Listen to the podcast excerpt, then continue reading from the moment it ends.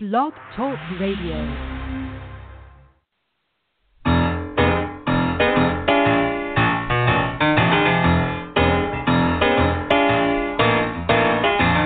You're listening to The Catch with John Fisher on Blog Talk Radio, connecting life to faith. world is trying to get it together, trying to help their fellow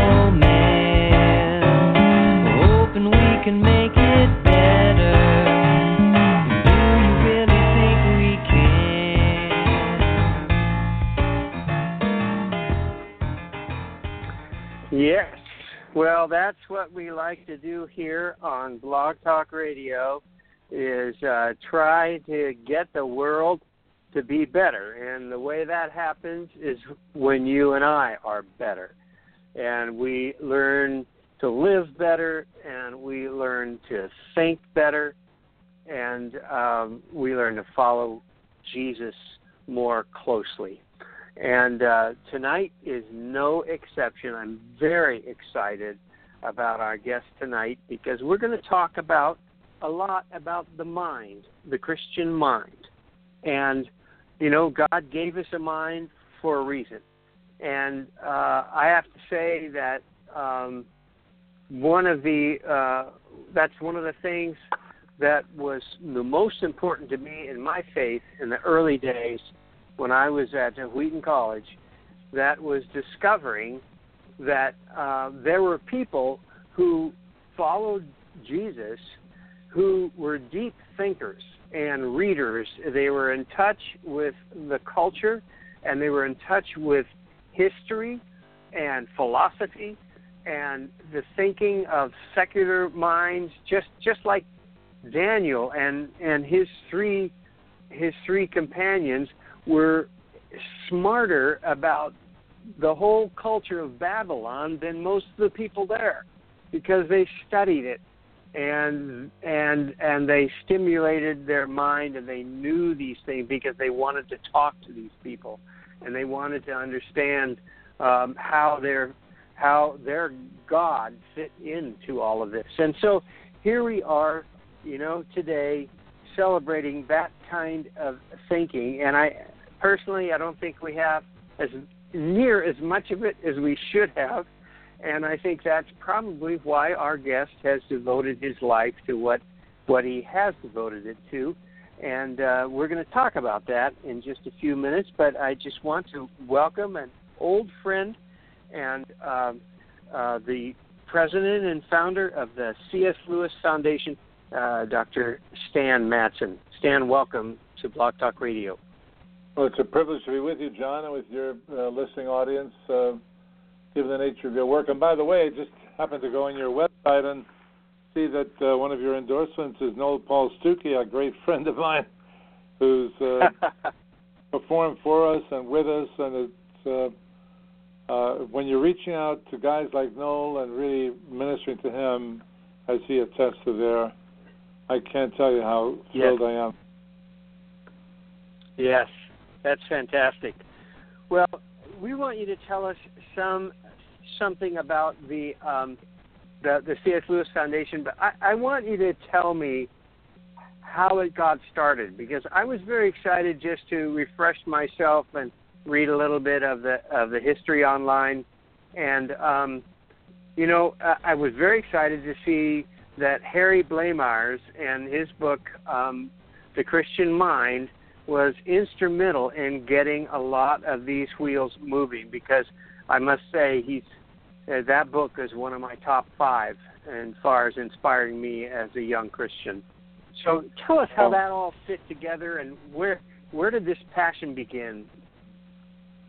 Well, it's interesting you mentioned Blamires on the Christian mind because that was the Holy Spirit slap in my face. Actually, I mean that that book just absolutely grabbed me by the throat and was a shocker. And my uh, my field of study is that of American intellectual history, and I spent uh, my PhD uh, from both University of Wisconsin Masters and University of North Carolina Chapel Hill, uh, and with a real sense of calling to become a professor at a secular university and be a source of encouragement and outreach within the war zone.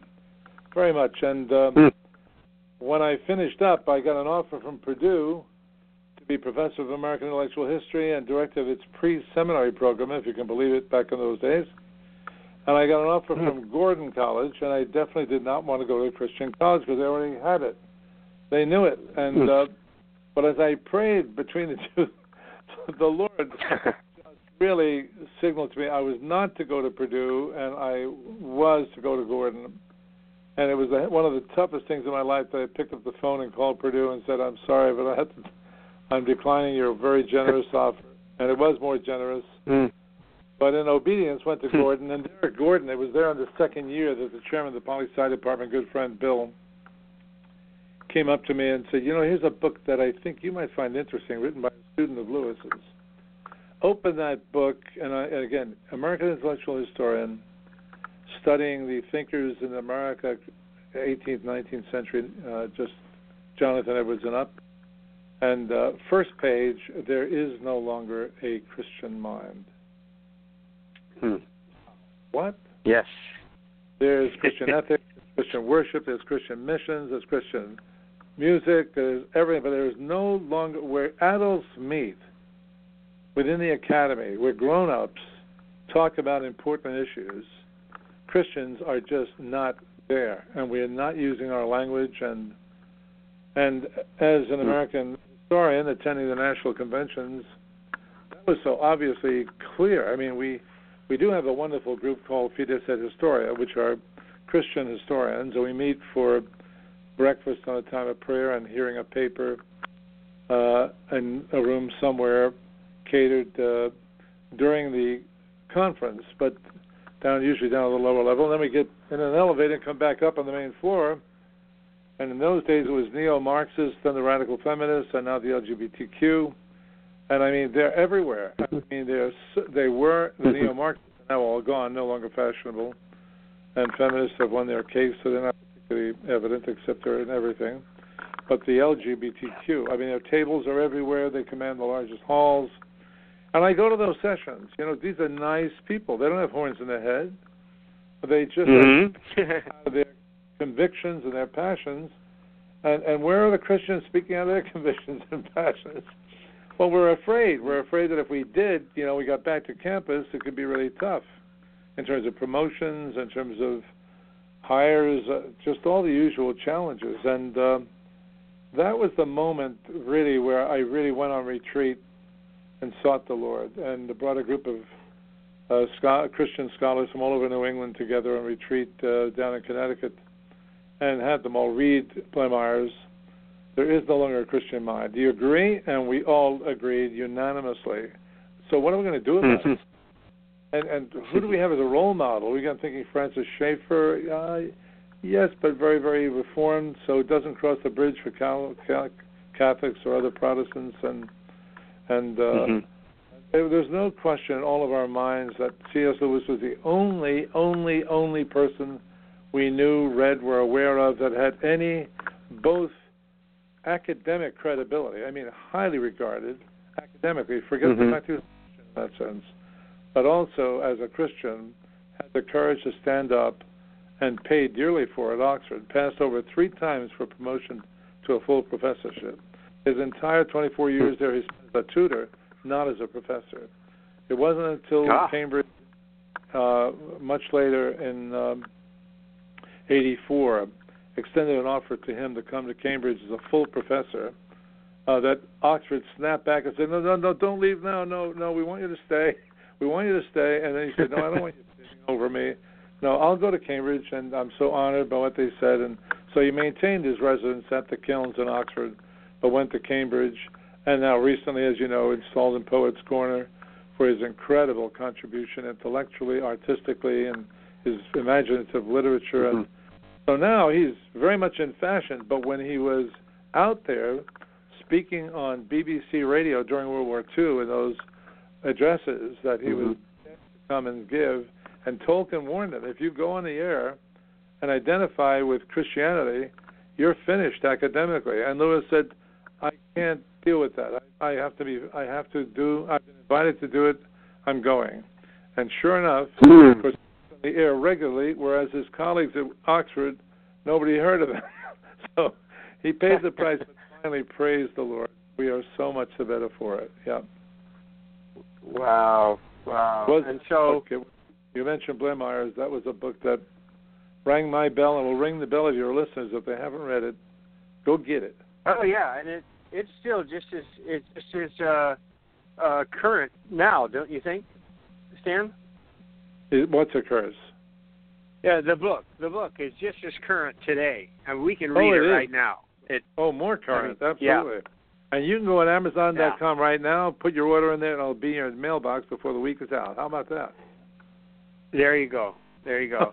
and uh, so I hope I uh, that that was one of my goals. As a matter of fact, Stan, is to get some of our people to do that very thing. So thank you. You're And, uh, welcome. You're this- welcome. Tell us a little bit more then about um, how C.S. Lewis Foundation came to be, and um, and and- and maybe some of the things that that uh, are your strengths, what you what you're doing now. Well, how it came to be, and again, here's a tribute to the importance of reading books. But it was Gordon MacDonald's book, Ordering Your Private World. Uh, the first chapter was Are You Driven or Are You Called? And at that time, I was just, just been promoted to Director of Development at the University of Redlands. And I love the University of Redlands. It had an important ministry in my life, 3,000 miles away Mhm. through its program. Be still and know that I am God. That, that choral piece just so nourished me through some really tough times. But in any event, uh, Hmm. I read that chapter, and and we then discussed it in our little Koinonia group, which included um, Nate Saint's daughter, Kathy Drown, and Ross Drown, who were here at MAF. Our offices are now here at the old MAF headquarters in Redlands. Don't know if you knew that. We're up at the airport now. Hmm. But um, Hmm. We read that, and when we went around to each other and asked each other, there were eight of us, are you driven or are you called? And when they got to me, and I shared the calling, that that group of scholars in Connecticut, we all agreed that we'd be praying for a real outreach to the secular university world and uh, perhaps even to the founding of a college uh, that was inspired by C.S. Lewis's vision. And they said, why don't you go on a Hmm. retreat, on a silent retreat somewhere, and just look to the Lord. I did, and uh, went out to Valyermo, which is a Catholic Benedictine retreat center uh, close by, and it was a wonderful three days of just in silence and prayer, and came back and thought I was to decline my promotion at the UFR and step out. And um, my the Lord has so blessed and so spoken through these years. It's just been quite Mhm. amazing. And um, the if you would ask me then if I had any idea that we'd be doing what uh, uh, what uh, we're doing now, uh, I would have had no idea that we would actually come to a place that we would own C.S. Lewis's home in Oxford. Are you kidding me? Nowhere, nowhere in our strategic plan or in our vision screen. And the things that have happened since that have just been remarkable. So um, I would say that to uh, speak to your question, kind of what we're doing now, the, basically there are five component parts. I mean, the vision is to really restore a vital Christian presence throughout the world of higher education, the arts, and the culture at large. And by the way, that includes the churches, because the churches are so third Mhm. world, missions oriented, that in fact their biggest mission, which is their own home country, they're just basically abandoned. In terms of now we do evangelistic efforts and we love InterVarsity and Campus Crusade and Navigators and the list goes on. But in terms of recognizing that within our universities where students are being trained, our future lawyers, our future teachers, our future judges, our future media people, that in the actual environments where ideas are being discussed and formed, we have no strategy, no, without naming Hmm. names, I'll give an example. I was invited to uh, come up and do a weekend at uh, at Berkeley, University of Washington, and the Mhm. host church, uh, wonderful church. um I asked if, in fact, they might have an event where they invited all their faculty from their church for us to meet together before the the faculty forum, which is another one of our ministries. Reaching out to faculty began, and so they said we don't really have a list of our university faculty here. And I said, uh, and then happily, my host, uh, professor of medical uh, of medicine, her husband was a retired senior officer with uh, uh, a, a pharmaceutical company, and he said, "Look, I got time." So he took the university faculty handbook and the church's membership handbook, and they discovered that they had 125 University of Washington faculty who are members of No. that church. Wow. And they had never, ever, ever brought them together to pray for them before the academic year began. And I said to them, you know, back in New England, the Catholic bishops pray over the fishing fleets before they head out to the Grand Banks. You guys have Mhm. 125 faculty here, and you're not laying hands on them and sending them forth with blessing and encouragement and with a counsel to work with them through the years. That their environment is tough, and they Mhm. acknowledge that, and they launched a program thereafter. But that's it's really directed to churches too. So when we do our Mhm. conference, uh, we do. Uh, if I mentioned five things that we do. We do regional conferences and events, whether in San Diego or Houston or Nashville or uh, Atlanta or uh, Seattle or whatever. Uh, we always definitely reach out to both churches and to faculty and as well as students and bringing them together to embrace the mission of the importance of the life of the mind and our calling as Christians to speak into Mhm. that environment lovingly, not arrogantly, not as though we've got all the answers and everybody else is an idiot, because they think to the contrary that they've got all the answers and we're idiots. the fact is, both stereotypes, and we need to really get to know them. And one of the things that really changes things is when you get to know people. And by the way, let me Mm, yeah. uh, encourage people that are out there to read. I just discovered a book entitled "Surprised by Oxford," written by Caroline Baker. Now, you may have already read it, but uh, I was I was uh, came recommended to me, and I ordered it right away and devoured it. But it's a play on Lewis's spiritual testimony and autobiography, "Surprised by Joy," as you know. In her case, she Mhm. goes to Oxford as an atheist, passionate. Now, Ox- uh, that's how uh, C.S. Lewis came to Oxford. And then he ran into J.R. Tolkien, a very devout Catholic Christian. And then he ran into another very thinking Christian, and another one, and another one, and he was shocked. And it's so amazing that in the case of Carolyn Baker's book, Surprised by Oxford, she goes there as a passionate atheist, assuming all Christians are idiots. And by the grace of God, she runs into one after another thinking, listening, caring, creative Christian, and she begins to suspect that, gee, maybe, maybe I'm wrong. and she discovers that some of the most arrogant, pompous uh, individuals that she encounters at Oxford are these atheists who are just writing off these Christians as idiots, but she knows them, and she knows they're not idiots. And she says, something's wrong here. Mm. These guys, I know them. They now become best friends, and they're not idiots. And so I think the whole uh, uh, outreach, which is which is in, uh, expressed through relationships, not just writing arguments, not just having debates. I hate when I go to colleges and universities and there's a debate on evolution. It draws a huge crowd, and it's like watching a boxing match. You got people rooting for Mhm. this side of the fight, and when they leave, no one has changed their perspective.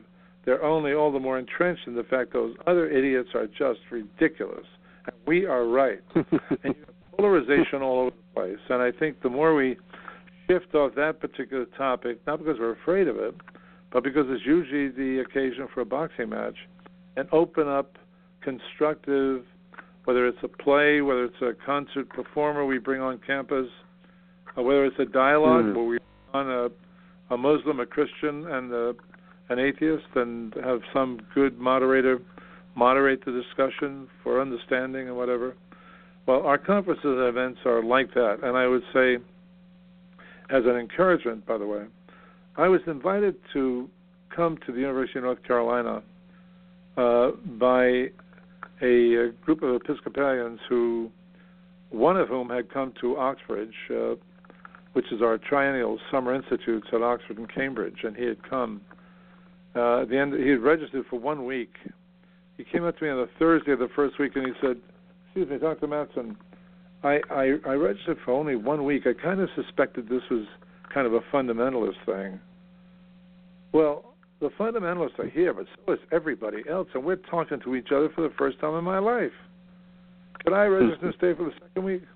I said, sure enough.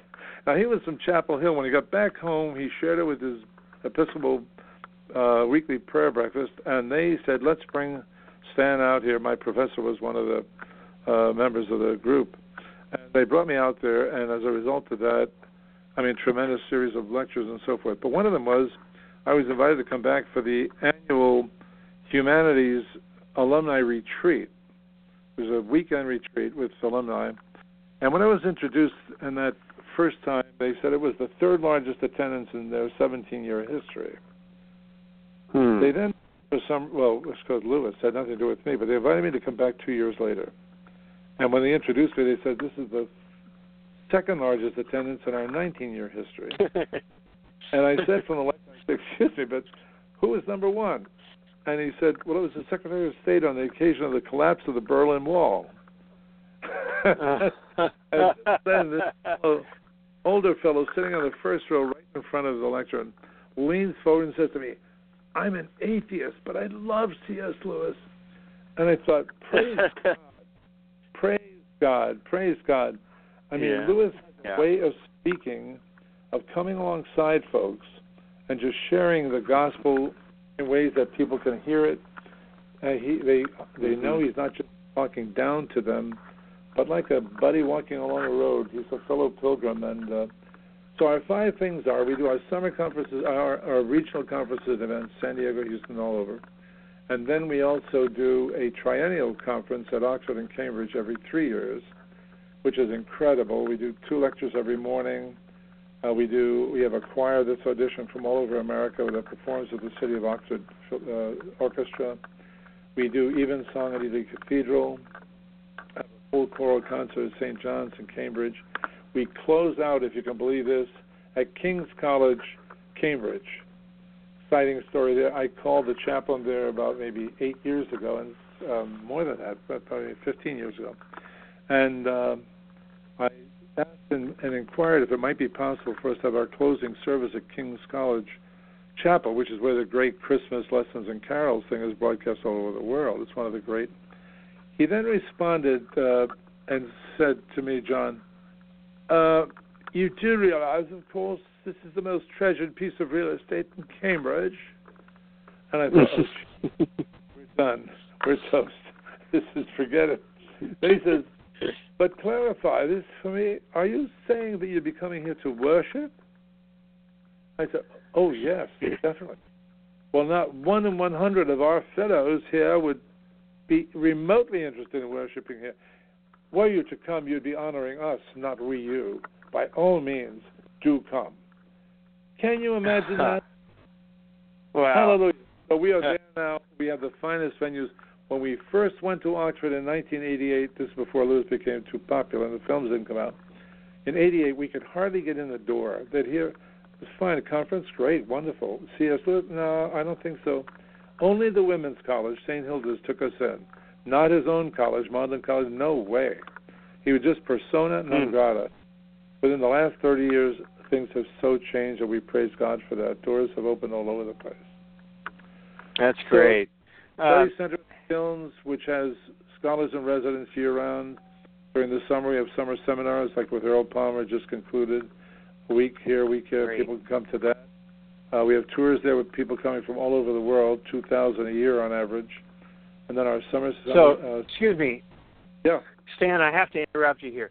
Are you telling me that you can go and um, stay in C.S. Lewis's house and study?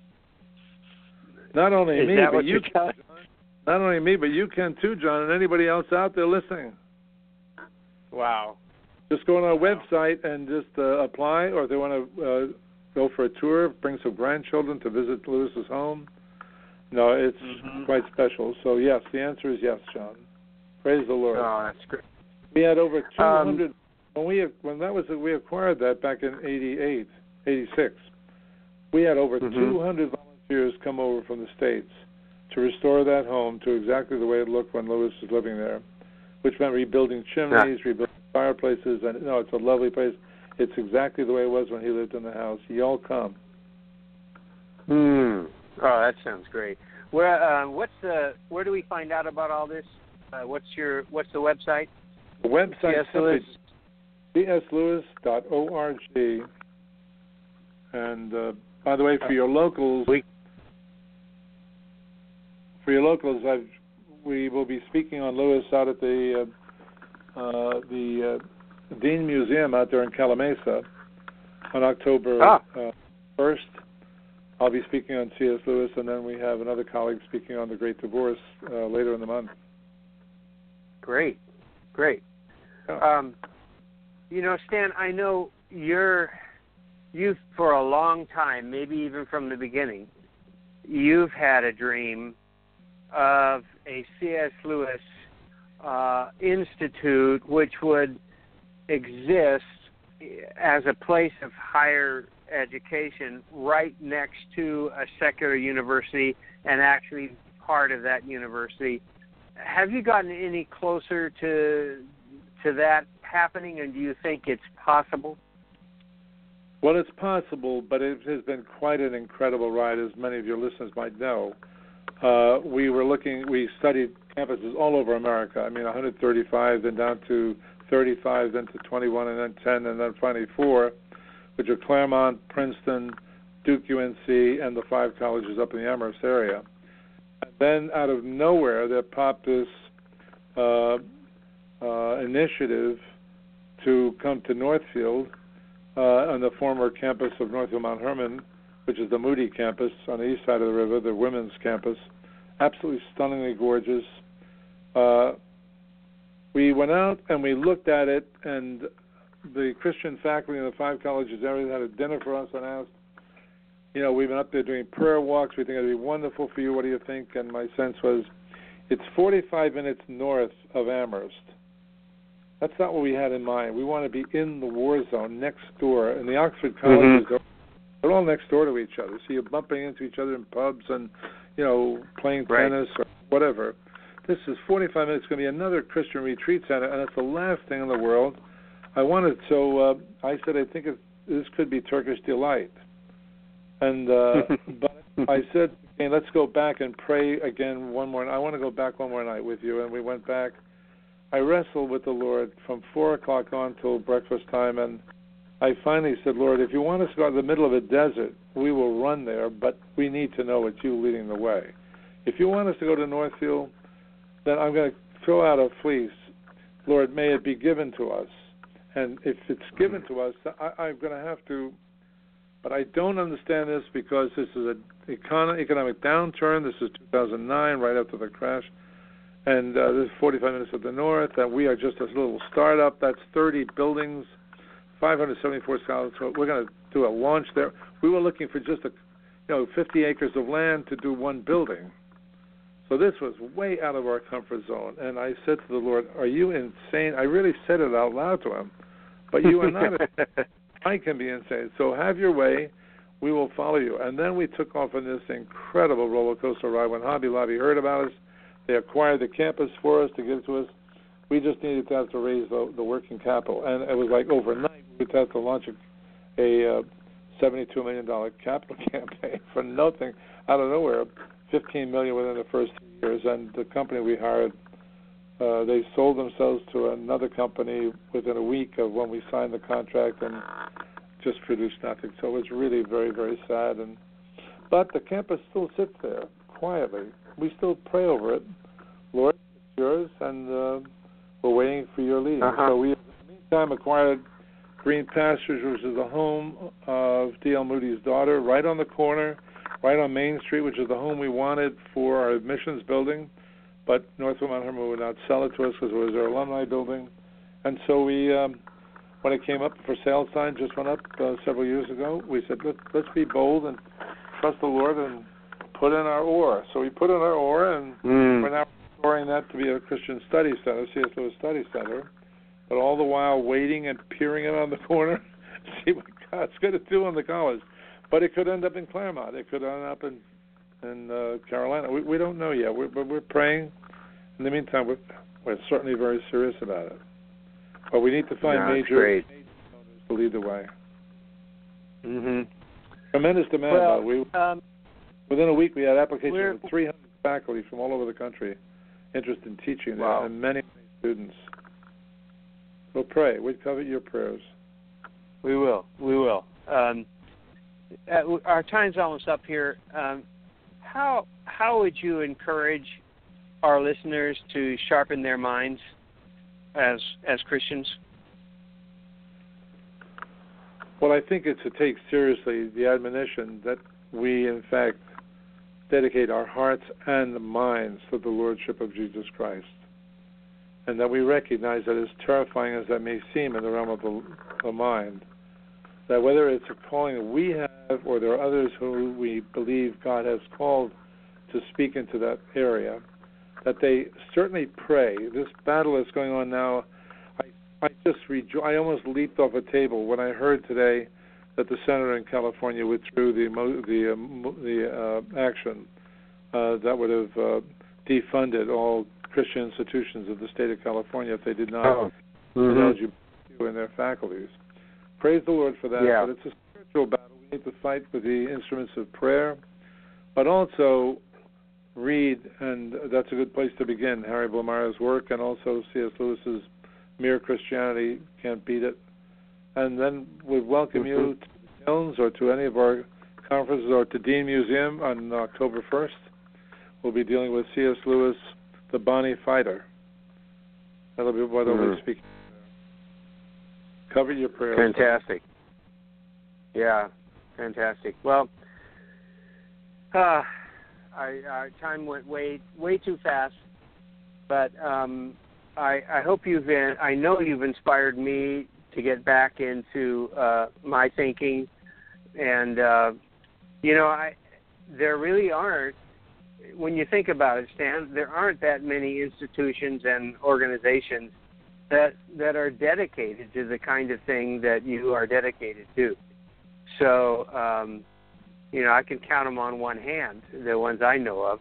Uh, so, we uh, we appreciate you. We'll pray for you, and uh, uh, and hope that we ourselves will become uh, inspired to to be uh, approved unto God people Amen. who know and under, understand our culture. We know our word, but we we know we know the world. We know our culture. We know what's going on around us. So Bless you, John. Uh, I'll be praying for ministry.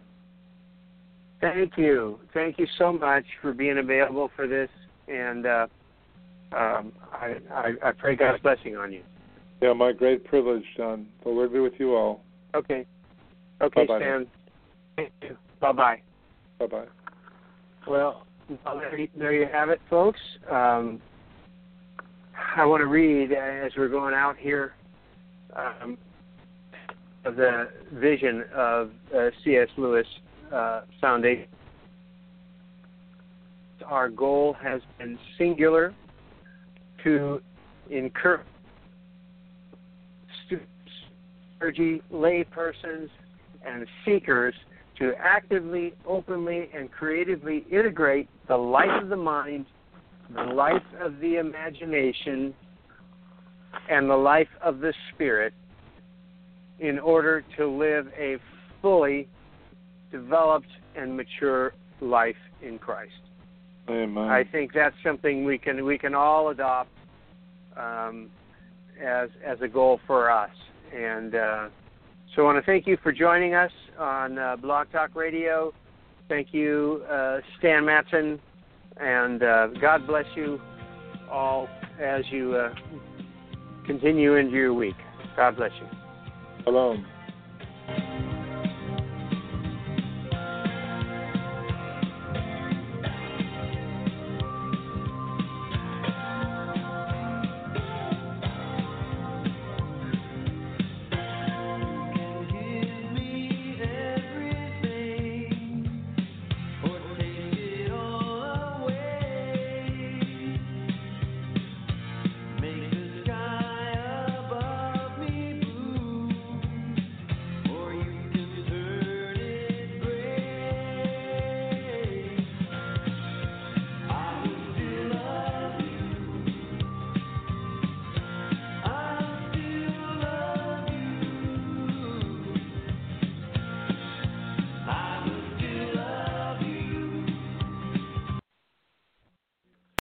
Lucky Land Casino asking people what's the weirdest place you've gotten lucky? Lucky? In line at the deli, I guess? Aha, in my dentist's office.